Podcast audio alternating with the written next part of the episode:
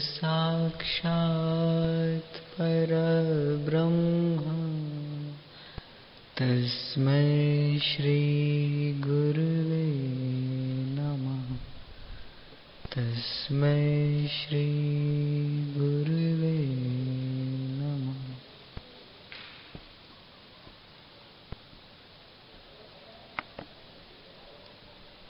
सृष्टि के आरंभ में आकाश आदि महाभूत एवं घटपट आदि भौतिक पदार्थ, जिस अद्वितीय वस्तु की सत्ता से अस्तित्व को प्राप्त कर आविर्भूत होते हैं।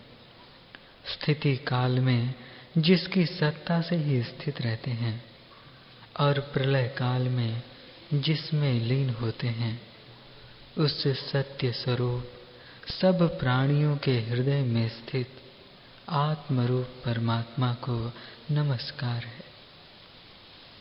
जिस चिदेकरस परमात्मा से ज्ञाता ज्ञान ज्ञेय दृष्टा दर्शन दृश्य, कर्ता हेतु और क्रिया, ये सब व्यावहारिक पदार्थ आविर्भूत होते हैं।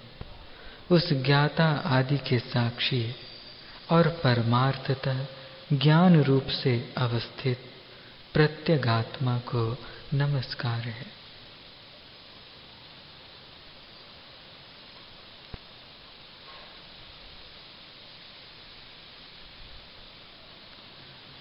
देवी सरस्वती ने कहा, हे लीले, जो वस्तु है, उसी में नाश और नाश के अभाव का क्रम होता है।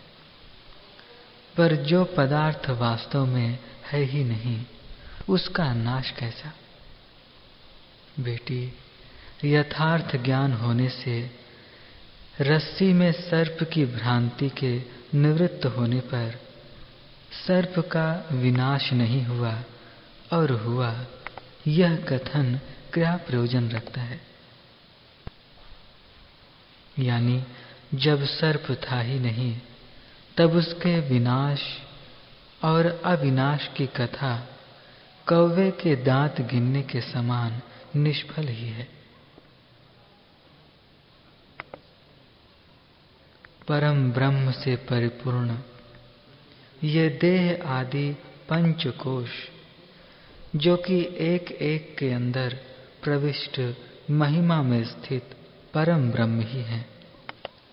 ऐसा हम लोग बिना किसी विघ्न बाधा के देखते हैं। हे भद्रे, तुम ऐसा नहीं देखती हो, क्योंकि तुम्हें अभी दृढ़ तत्व ज्ञान नहीं हुआ है। हिरण गर्भ की सृष्टि में उसे दर्शन का विषय बना रही चिति का चित्व धर्म होता है। जब पंचीकरण के द्वारा कल्पना से स्थूल रूप की कल्पना हुई। तब सभी से लेकर एक अनुगत तत्व, दृश्य के अनुरोध से स्वयं भी दृश्यभूत, अपने को भ्रांति से देखता है। लीला ने कहा, देवी, देश और काल आदि के विभाग से रहित, नित्य विद्यमान पर तत्व में कलन नामक प्रथम विकार का अवसर ही कहाँ है?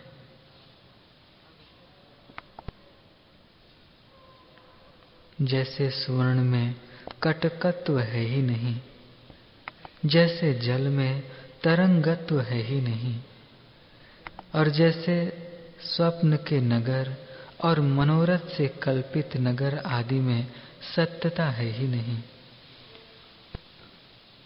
वैसे ही सतचित आनंद ब्रह्म में कल्पना से अतिरिक्त स्वरूप एवं निर्दोष उसके स्वभाव से पृथक कोई भी वस्तु नहीं है।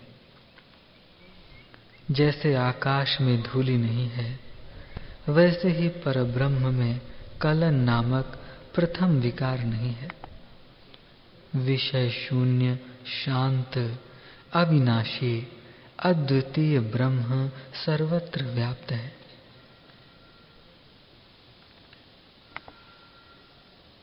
जो कुछ भी यह दृश्य प्रपंच प्रतीत हो रहा है, वह सब ब्रह्म का विशुद्ध विकास है। पर जैसे श्रेष्ठ चंद्रकांत मणि भ्रमवश कांच की नाई प्रतीत होती है, वैसे ही ब्रह्म के विशुद्ध विकास की दृश्य रूप से प्रतीति हो रही है। लीला ने कहा, हे देवी, कृपा कर आप बतलाइए कि हम लोगों को इतने सुदीर्घ काल तक किसने द्वैत और अद्वैत के विविध विकल्पों द्वारा भ्रम में डाल रखा है। श्री देवी जी ने कहा, चंचले, तुम अविचार से व्याकुल होकर चिरकाल से भ्रांत हो। अविचार स्वभाव से उत्पन्न है, विचार से उसका विनाश होता है। विचार से अविचार पलक भर में ही निवृत्त हो जाता है। यह अविचार रूप अविद्या विचार से बाधित होकर ब्रह्म सत्ता हो जाती है। इसलिए अविद्या का अस्तित्व नहीं है। इसलिए न तो अविचार है, न अविद्या है, न बंधन है और बंधन न होने से न मोक्ष ही है। इसलिए यह जगत केवल अबाधित, शुद्ध, बोध ही है। कितने काल तक तुमने इसका विचार नहीं किया? इसीलिए तुम्हें बोध नहीं हुआ। अतएव तुम ब्रह्म में भ्रमशालिनी हो, इसलिए व्याकुल हो। ज्ञान से द्वैत वासना का बाद होने पर तब तो वासना का शेष रहना ही वासना की अल्पता है। वही मुक्ति का बीज है। वह अब तुम्हारे चित्त में पड़ गया है। अतएव विवेकशालिनी, तुम आज से प्रबुद्ध हो और विमुक्त हो। संसार नामक यह दृश्य पहले ही जब उत्पन्न नहीं हुआ, तब लोगों को उसकी वासना कैसे होगी? और वासना भी क्या है? भाव यह कि न वासना है और न जगत ही है। फिर वासना से द्वैत का प्ररोह कैसे हो? अध्ययन रूप परम निर्विकल्प समाधि के मन में आरूढ़ होने पर दृष्टा, दृश्य और दृष्टि का अत्यंत अभाव होने पर हृदय में इस वासना क्षय रूप बीज के कुछ अंकुरित होने पर राग, द्वेष आदि दृष्टियाँ क्रमशः उदय को प्राप्त नहीं होंगी और संसार की उत्पत्ति भी निर्मूल हो जाएगी। एवं निर्विकल्प समाधि परम स्थिरता को प्राप्त होगी। इस प्रकार निर्विकल्प समाधि के स्थित होने से कुछ समय के बाद मायाकाश और उसके कार्यों के अधिष्ठान स्वरूप निर्मल आत्मा के अवलंबन से। तुम भ्रांति ज्ञान रूप कालिमा से रहित, अतएव कलंक शून्य होकर संपूर्ण प्राणियों की भ्रांतियों का, उनकी कार्यभूत वासनाओं का और उनके कारण अविद्या का अवसान भूत मोक्ष रूप हो जाओगी।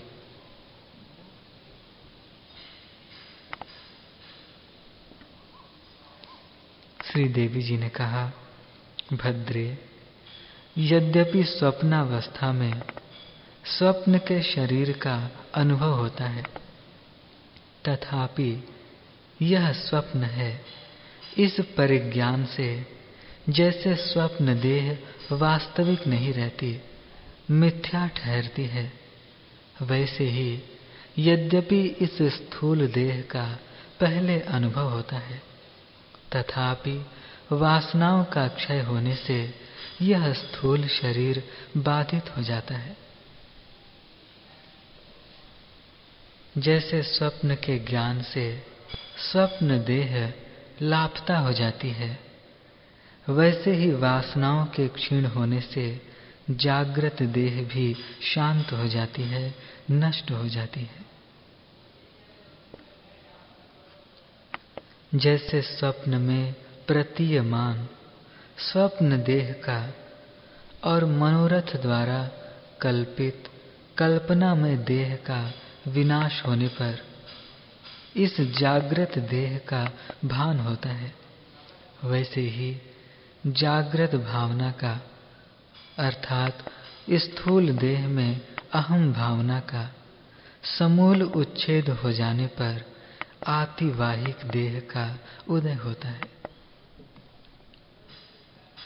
जैसे स्वप्नावस्था में वासना रूपी बीज से निर्मुक्त होने पर सुषुप्ति का उदय होता है। यानी जब तक स्वप्न में वासना रहेगी, तब तक सुषुप्ति का आविर्भाव नहीं हो सकता। वैसे ही जागृदावस्था के वासना रूपी बीजों से शून्य होने पर जीवन मुक्ति का उदय होता है। जीवन मुक्त पुरुषों की जो वासना है, वह वासना नहीं है। किंतु संपूर्ण शुद्ध वासनाओं के बाद की अवधिभूत अधिष्ठान सत्व का ही शुद्ध वासना यह नाम है। जैसे कि जला हुआ कपड़ा, यह भस्म का ही नाम है। वह संपूर्ण वासनाओं में अनुस्यूत, सामान्य सत्ता ही शुद्ध वासना रूप से कही जाती है, यह भाव है। जिस निद्रा में वासनाओं का उद्भव न हो या तिरोभाव हो जाए, उसका नाम सुषुप्ति है। जिस जागरण में वासनाओं का आविर्भाव न हो या तिरोभाव हो जाए, उसको घन मोह अर्थात मूर्छा कहते हैं। जिसमें वासनाओं का सर्वथा क्षय हो जाता है, ऐसी निद्रा तुर्य शब्द से कही जाती है।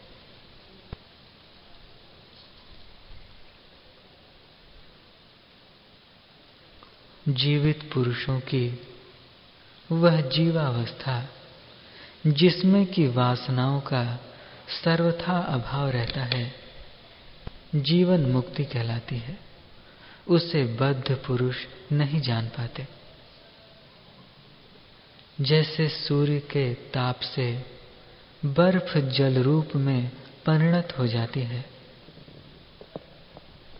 वैसे ही शुद्ध वासनाओं के अवधि। अधिष्ठान भूत सत्व में संलग्न, यानी समाधि के अभ्यास से चिरकाल तक उसमें स्थित, तथा क्षीण वासना वाला मन आतिवाहिकता को प्राप्त होता है। आतिवाहिकता को प्राप्त व्युत्थान काल में और व्यवहार काल में भी आत्मज्ञान संपन्न मन अन्यान्य सृष्टियों के और अन्यान्य जन्मों के चित्तों से और देव आदि के योग्य शरीरों से एक रूप में मिल जाता है। जो मन आतिवाहिकता को प्राप्त नहीं है और सदा ज्ञान संपन्न नहीं है, वह उनसे नहीं मिलता।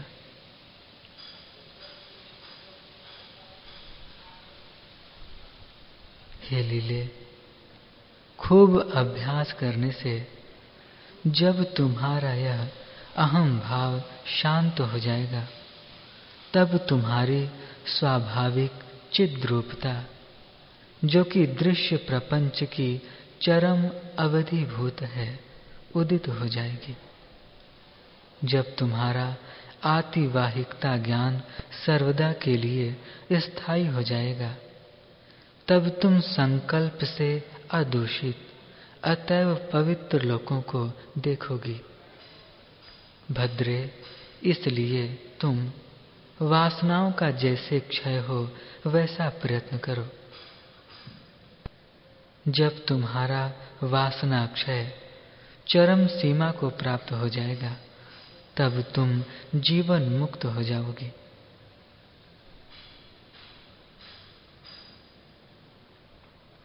जब तक तुम्हारा यह अति शीतल, शांतिप्रद बोध रूपी चंद्रमा पूर्ण नहीं होता, तब तक तुम इस देह को रखकर अन्यान्य लोगों को देखो।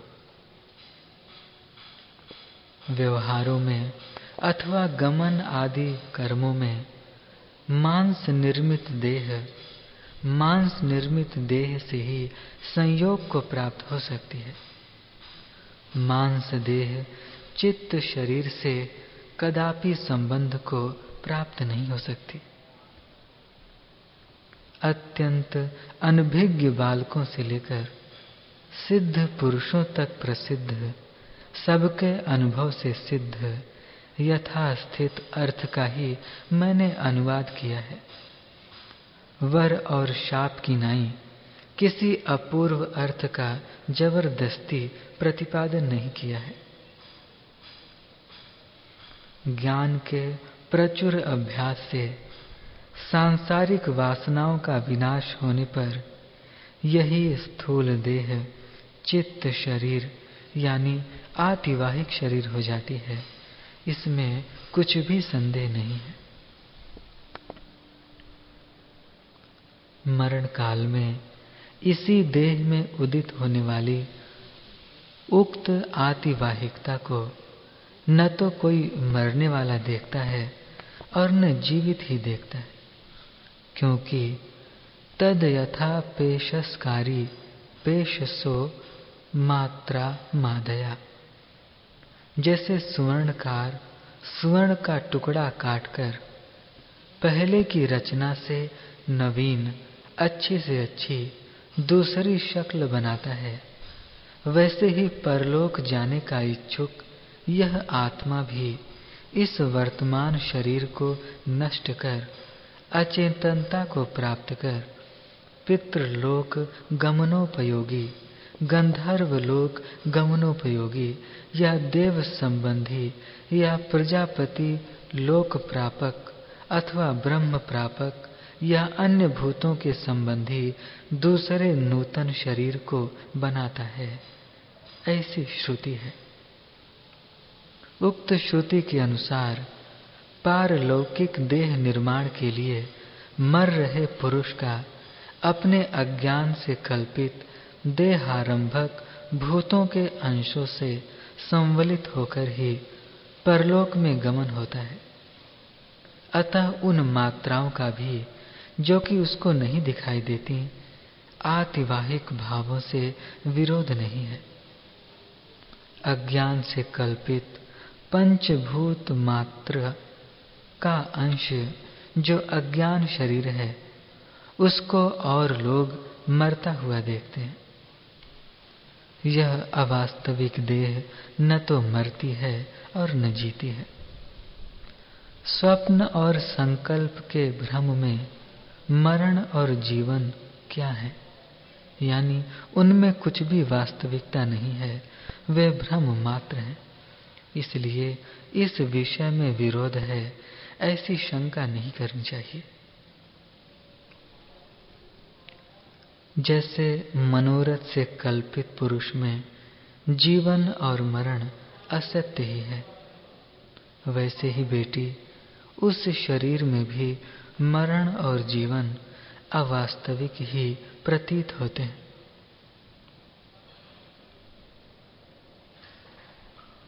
लीला ने कहा, हे देवी, आपने मुझे उस निर्मल ज्ञान का उपदेश दिया है, जिसके श्रवण मात्र से ही दृश्य रूपी महामारी शांत हो जाती है। माँ इस विषय में मेरे ऊपर अनुग्रह कीजिए। कृपया यह बतलाइए कि वह अभ्यास कौन है, उसका क्या स्वरूप है और कैसा है, तथा किस प्रकार पुष्ट होता है और उसके पुष्ट होने पर क्या होता है। श्री देवी जी ने कहा, वत्से जो भी प्राणी जब जब भी जिस कार्य को करता है अभ्यास के बिना कभी सिद्ध नहीं होता। असंदिग्ध रूप से अपनी बुद्धि में जमाने के लिए उसका चिंतन करना, अन्य ज्ञाता पुरुष की बुद्धि से संवाद करने के लिए उसकी चर्चा करना, परस्पर अज्ञात अंश के ज्ञान के लिए आपस में उसका उपदेश देना, सदा उसी में मनोयोग देना। इसे विद्वान लोग ज्ञान का अभ्यास कहते हैं। उसका चिंतन करने, उसकी चर्चा करने और आपस में उसी का बोधन करने से असंभावना की निवृत्ति होती है। सदा उसी में परायण रहने से विपरीत भावना की निवृत्ति होती है। ये अभ्यास के फल है।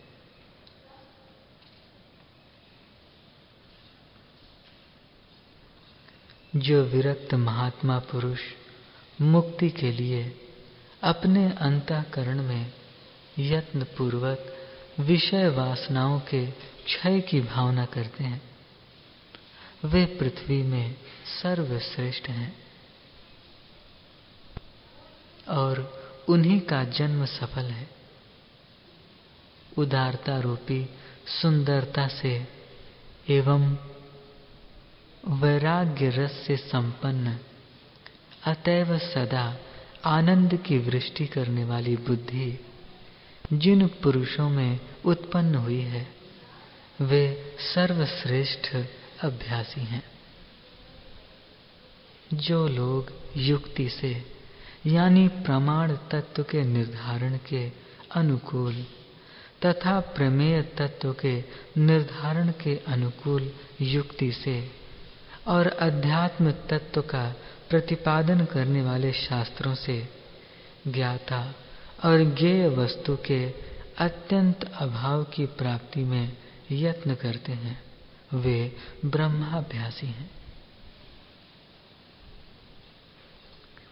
यह जगत है, यह मैं हूँ। इत्याकारक दृश्य सृष्टि के आदि में उत्पन्न ही नहीं हुआ है। अतः वह सदा है ही नहीं। यह ज्ञानाभ्यास कहा गया है।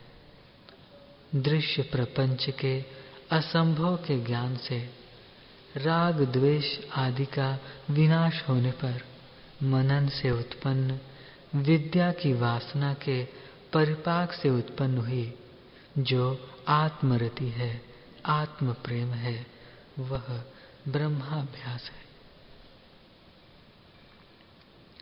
दृश्य के असंभव का ज्ञान हुए बिना उत्पन्न, जो राग द्वेष आदि का अपक्षय है, वह तप कहलाता है। अतएव वह ज्ञान नहीं है। वह तप व्रथा द्वेष आदि के रोकने से उत्पन्न दुख को ही बढ़ाता है। चरम साक्षात्कार रूप ज्ञान और उसका ज्ञेय ब्रह्म भी दृश्य असंभव बोध कहा जाता है। उसके अभ्यास से मुक्ति होती है। इस प्रकार के अभ्यास का फल महान अभ्युदय है।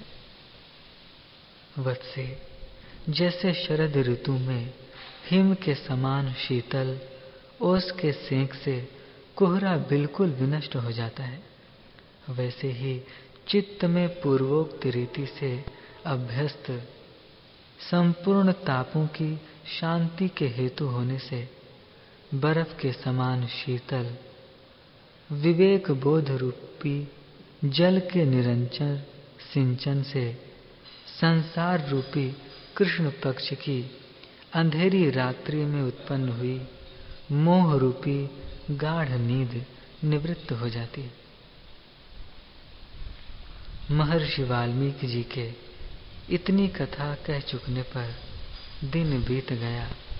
सूर्य भगवान अस्ताचल शिखर की ओर अग्रसर हो गए और भरद्वाज आदि मुनियों की सभा, वाल्मीकि जी को प्रणाम कर सायंकाल के संध्या वंदन आदि कृत्य के लिए स्नानार्थ चली गई। एवं रात्रि बीतने पर सूर्य के उगते उगते मुनि मंडली सभा स्थान में आ गई।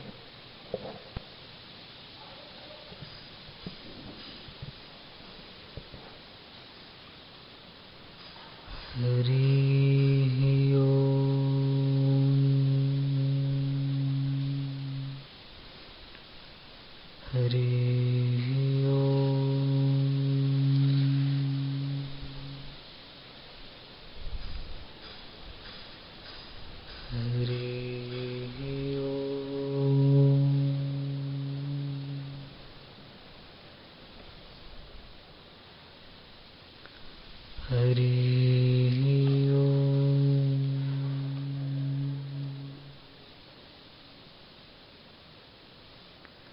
वशिष्ठ जी बोले, हे राम जी,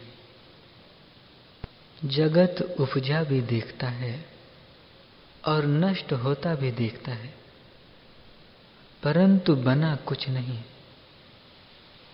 जैसे संकल्प का रचा नगर अपने मन में भाषित होता है वैसे ही यह जगत मन में फुरता है। यह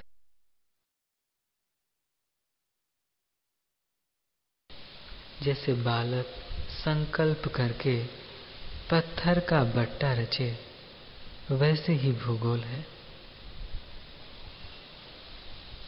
यह ब्रह्मांड सौ कोटि योजन पर्यंत विस्तृत है। उसका एक भाग नीचे गया है और एक ऊपर। उसमें चैतन्य रूपी बालक ने यह भूगोल रचा है, सो संकल्प के आश्रय से खड़ा है।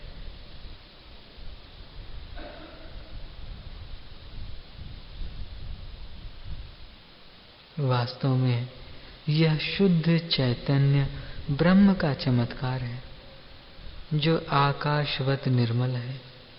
उसमें कोई क्षोभ नहीं। वह परम शांत, अनंत और सबका अपना रूप है।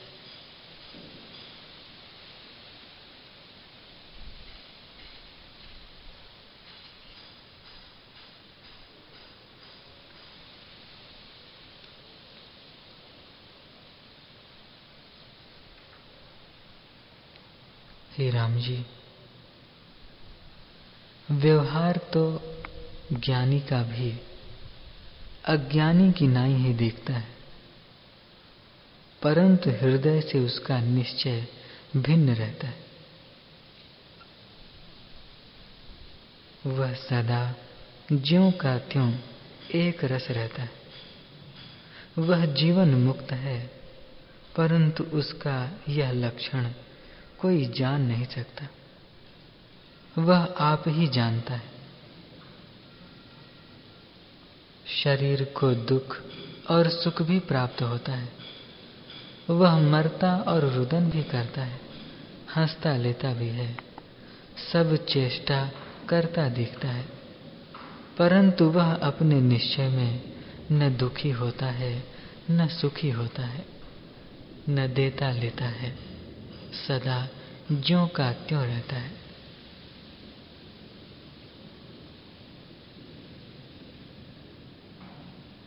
ज्ञानवानों में सब क्रिया दिखती है, पर अपने निश्चय में उसे कोई स्पर्श नहीं करती।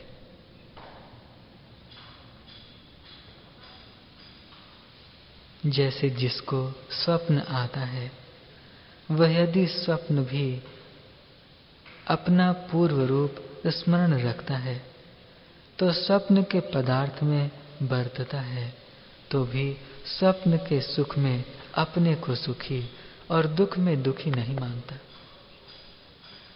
सब सृष्टि उसको अपना ही स्वरूप भाषित होती है। वैसे ज्ञानवान को स्वरूप के निश्चय से सुख दुख का क्षोभ नहीं होता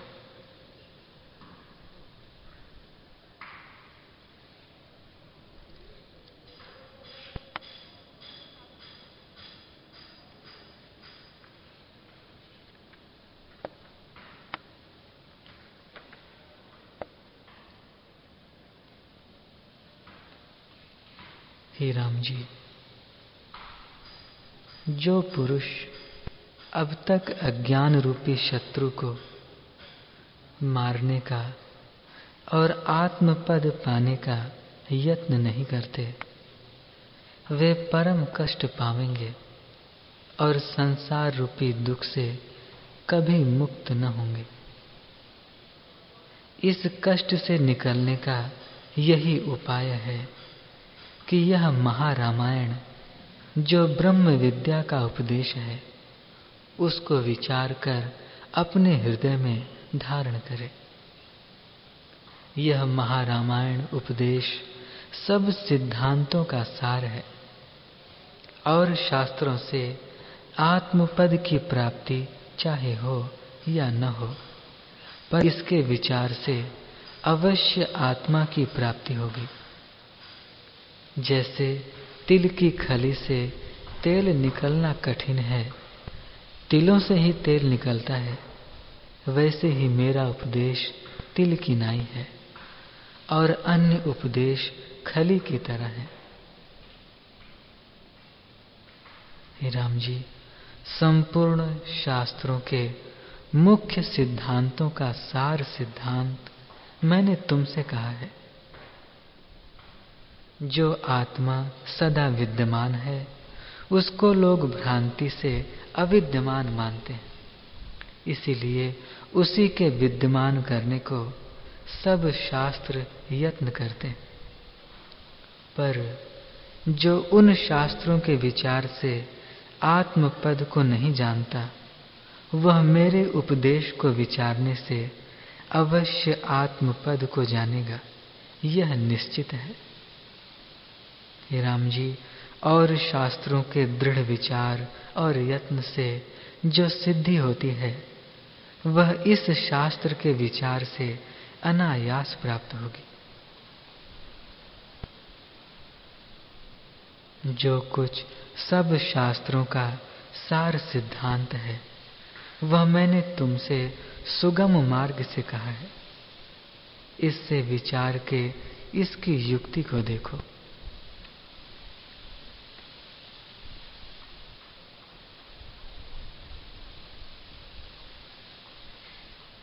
जो पुरुष इस संसार बंधन के दुख की चिकित्सा न करेगा, वह आत्महंता है और बड़े दुखों में जा पड़ेगा, जहाँ से निकलने की सामर्थ्य न होगी। इससे भी तुम मुक्ति का उपाय करो। जब तक सब भावों की वासना निवृत्त नहीं होती तब तक स्वरूप का साक्षात्कार नहीं होता। इसी का नाम बंधन है।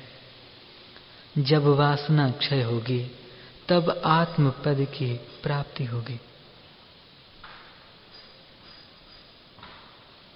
ये जगत के पदार्थ असत हैं। जैसे खरगोश के सींग असत हैं और मरुस्थल की नदी असत होती है, वैसे ही यह जगत असत है। इसलिए इसके लिए यत्न करना मूर्खता है। आत्मपद सब इंद्रियों और मन से अतीत है और यह जगत पाँच भौतिक है। जगत मन और इंद्रियों का विषय है और आत्मपद मन और इंद्रियों का विषय नहीं है। आत्मसत्ता फुरने से जगत रूप होकर भाषित होती है। जैसे जल और तरंग में कुछ भेद नहीं, वैसे ही आत्मा और जगत में कुछ भेद नहीं।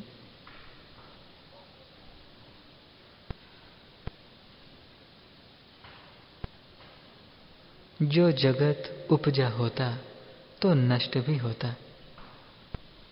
जो उपजा ही नहीं तो वह नष्ट कैसे हो? आत्मसत्ता ज्यो की त्यों अपने आप में स्थित है।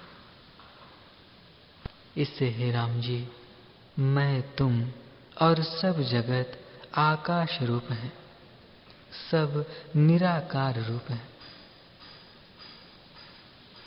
जो तुम कहो कि फिर बोलते चालते क्यों हैं? तो जैसे स्वप्न में सब आकाश रूप होते हैं, पर नाना प्रकार की चेष्टा करते और बोलते चालते हैं। वैसे ये भी बोलते चालते हैं, परंतु आकाश रूप है राम जी, तुम्हारा जो स्वरूप है, वह भी सुनो। देश को त्याग कर, देशांतर को जो संवित जाती है और उसके मध्य जो ज्ञान संवित है, वही तुम्हारा स्वरूप है। वह अनामय और सब दुखों से रहित है। जब जागृत दशा को त्याग कर जीव स्वप्न में जाता है, तब जागृत त्याग दिया हो और स्वप्न न आया हो, ऐसे मध्य काल में जो अचेत चिन्ह मात्र सत्ता है, वही तुम्हारा स्वरूप है। ब्रह्मा, विष्णु, रुद्रादिक उसी में स्थित रहते हैं। वह आत्मसत्ता न उपजती है, न विनाश को प्राप्त होती है। सदा सर्वदा अपने स्वभाव में स्थित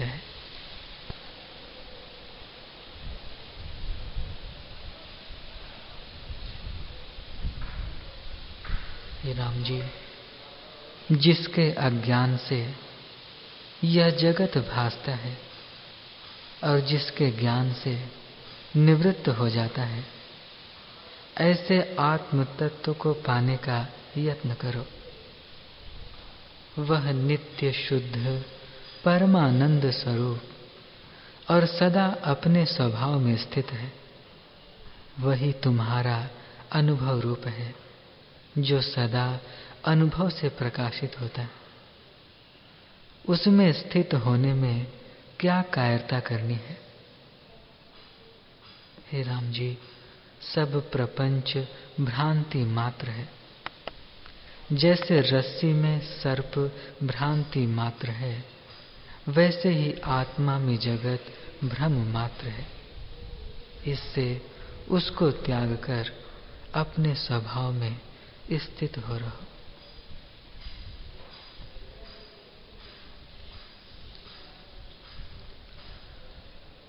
हरी